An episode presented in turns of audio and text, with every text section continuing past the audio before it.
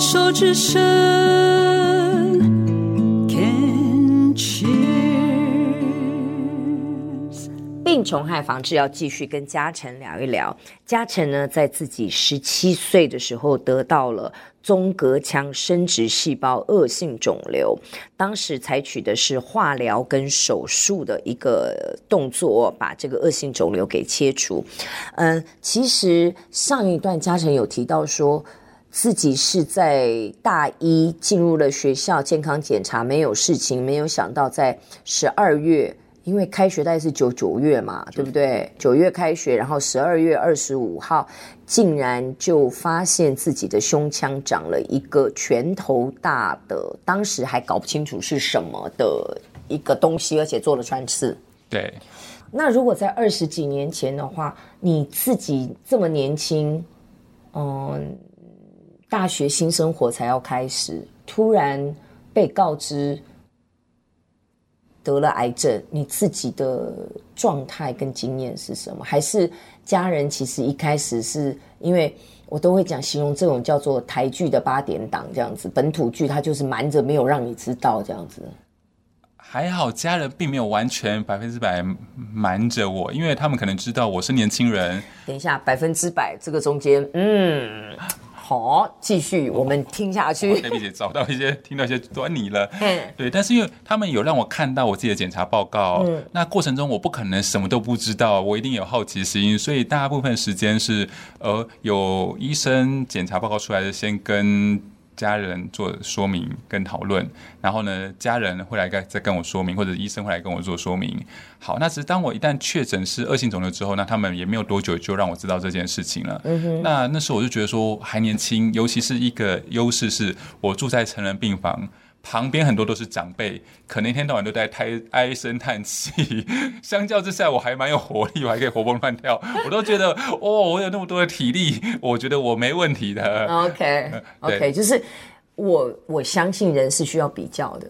以前我会觉得啊，我们不应该去比较，但是就是这样的一个比较值之下，我们可以有更多的感恩，或者有更多不同的一个角度。我们不要讲比较，我们需要那个参照值。嗯，对不对？我们需要那个参照值。那你从小到大对于恶性肿瘤有任何的经验，或者是你对他的想法是什么？有听过癌症吗？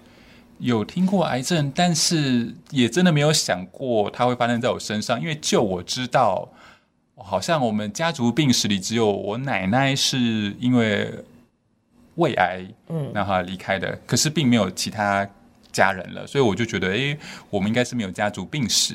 那发生在我身上，那后来既然遇到了，那就就遇到就就是治疗了，也也没有办法了。嗯、对，那不过就像刚刚黛比姐嗅到一些端倪是，后来妈妈才告诉我说，其实，在当下其实还蛮危急的，因为医生救我的肿瘤。有一个拳头大，那时候它已经压迫到肺叶，所以导致我的肺叶有点浸润。所以刚刚聊到说，我那时候在参加登山社的这个训练的时候呢，诶，我比较容易喘。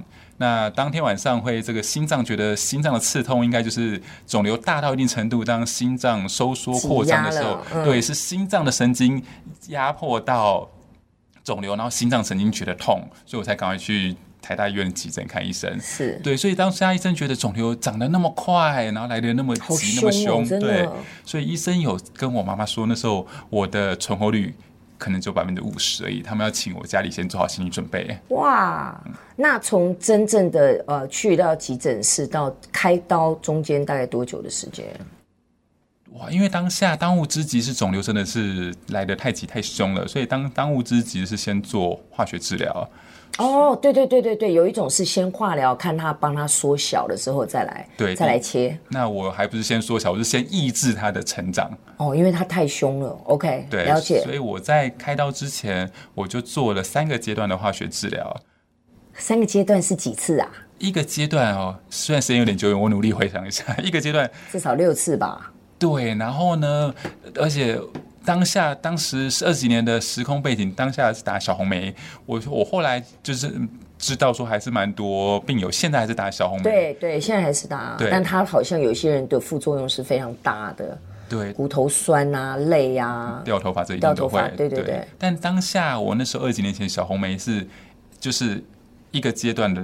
打小梅就是打七天，整整七天。那时候副作用非常大，所以我是整个七天都瘫在床上，就是一个就是行尸走肉的丧尸的感觉。你家里有其他的兄弟姐妹吗？一个哥哥，哥哥，哥哥大你几岁？哥哥大我四岁，四岁。所以那个时候他刚好也是二十一嘛，二十一也是在念大学，对，是在外地念书，在外地念书，对。在那个过程当中，哥哥有没有任何的情感流露，还是就是有一点被吓到的冷漠，保持距离，觉得你们搞定就好？他有没有任何的一些情绪或者是实质上的支持？我觉得哥哥那时候在外地念书，那加上可能是男生，我觉得说我们男生就比较不会表达情感，所以定期来医院看我会，或者帮我拿鱼汤来会，但是安慰我说：“哎，嘉诚加油！”好像真的就没有。从来没有，因可能有一两次，但是我真的没有什么太大的印象啊。他可能来看看我说：“哎，你保重哦，好好治疗。”那也不错了啦，已经会讲保重了。而且我觉得，以男性来讲，以雄性生物来说，会拿个鱼汤就是他能够表现爱的一个最大的一个动作了吧希望我刚这样讲不会破坏我哥的形象。反正你自己要叫说，你要叫嘉诚啊，现在知道了吧？没有没有，其实其实真的就是。每一个人的选择不一样，每个人的个性也不同。那在那个这种 total 这样子下来，花了多久的时间治疗癌症？呃，治疗癌症前前后后总共是有半年的时间。所以刚刚提到说，前面是三个阶段的化疗，首先是先让它停止，再继续长大，然后呢，再尝试着希望它可以变小。那如果等它变小一段程度的话，才比较容易开刀。为什么？因为我。刚聊到说我的这个肿瘤它是大到已经是可以挤压到心脏的大小，所以因为离心脏太近，所以说他们当务之急是让先让肿瘤变小。可是做了三个阶段的疗程之后，发现说我的肿瘤已经没有再变小了，所以他们觉得再化疗下去可能效果也有限。所以确实有变小，但是没有没有就是再做下去，发觉它已经停止缩小了。对他们的观察是，所以后来就决定就是先进行手术了。嗯哼，对，那手术也是因为在肺动脉旁边，所以当初也是觉得手术会有一些压力的，所以除了胸腔外科的医生来，当初也请了这个心脏外科的医生在旁边来做，十边拜这样子，是没错。Okay. 那你这个是整个开胸喽？对，没错，所以我现在身上胸腔还有留一个 YKK 的 Y 字形。对，Y 字形，因为那个时候我弟弟也是本来要换心脏瓣膜，所以有去呃咨询过，我还陪他去。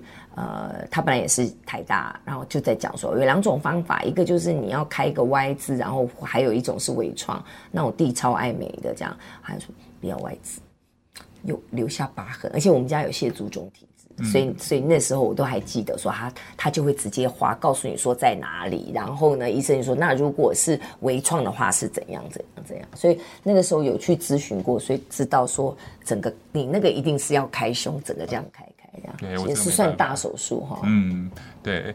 那那后来在手术完之后还好，还蛮顺利的。对，那只是听说啦，就是医生就是还是很热心的，想说让我妈妈看一下手术之后取出来的。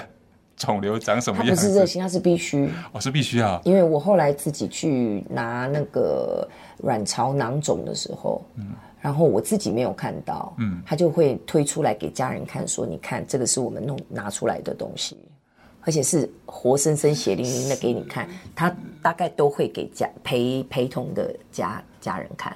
然后我们那时候陪我去的那个那个朋友家人很贱的就拍了照。哎，你挂了，好，你们看完就好，干嘛给我看？他会，他会要，他会要看，要给你。对，但听说我妈在当下是完全没有心理准备的，可能只是要跟妈妈讲说：“哎呀，还好，你儿子目前手术都很顺利。”你看，对对，结果他他的惊吓幅度，看到肿瘤惊吓的幅度远远大于他儿子进去手术房的惊吓程度。我觉得有创伤经验这样，而 是还是后来多大？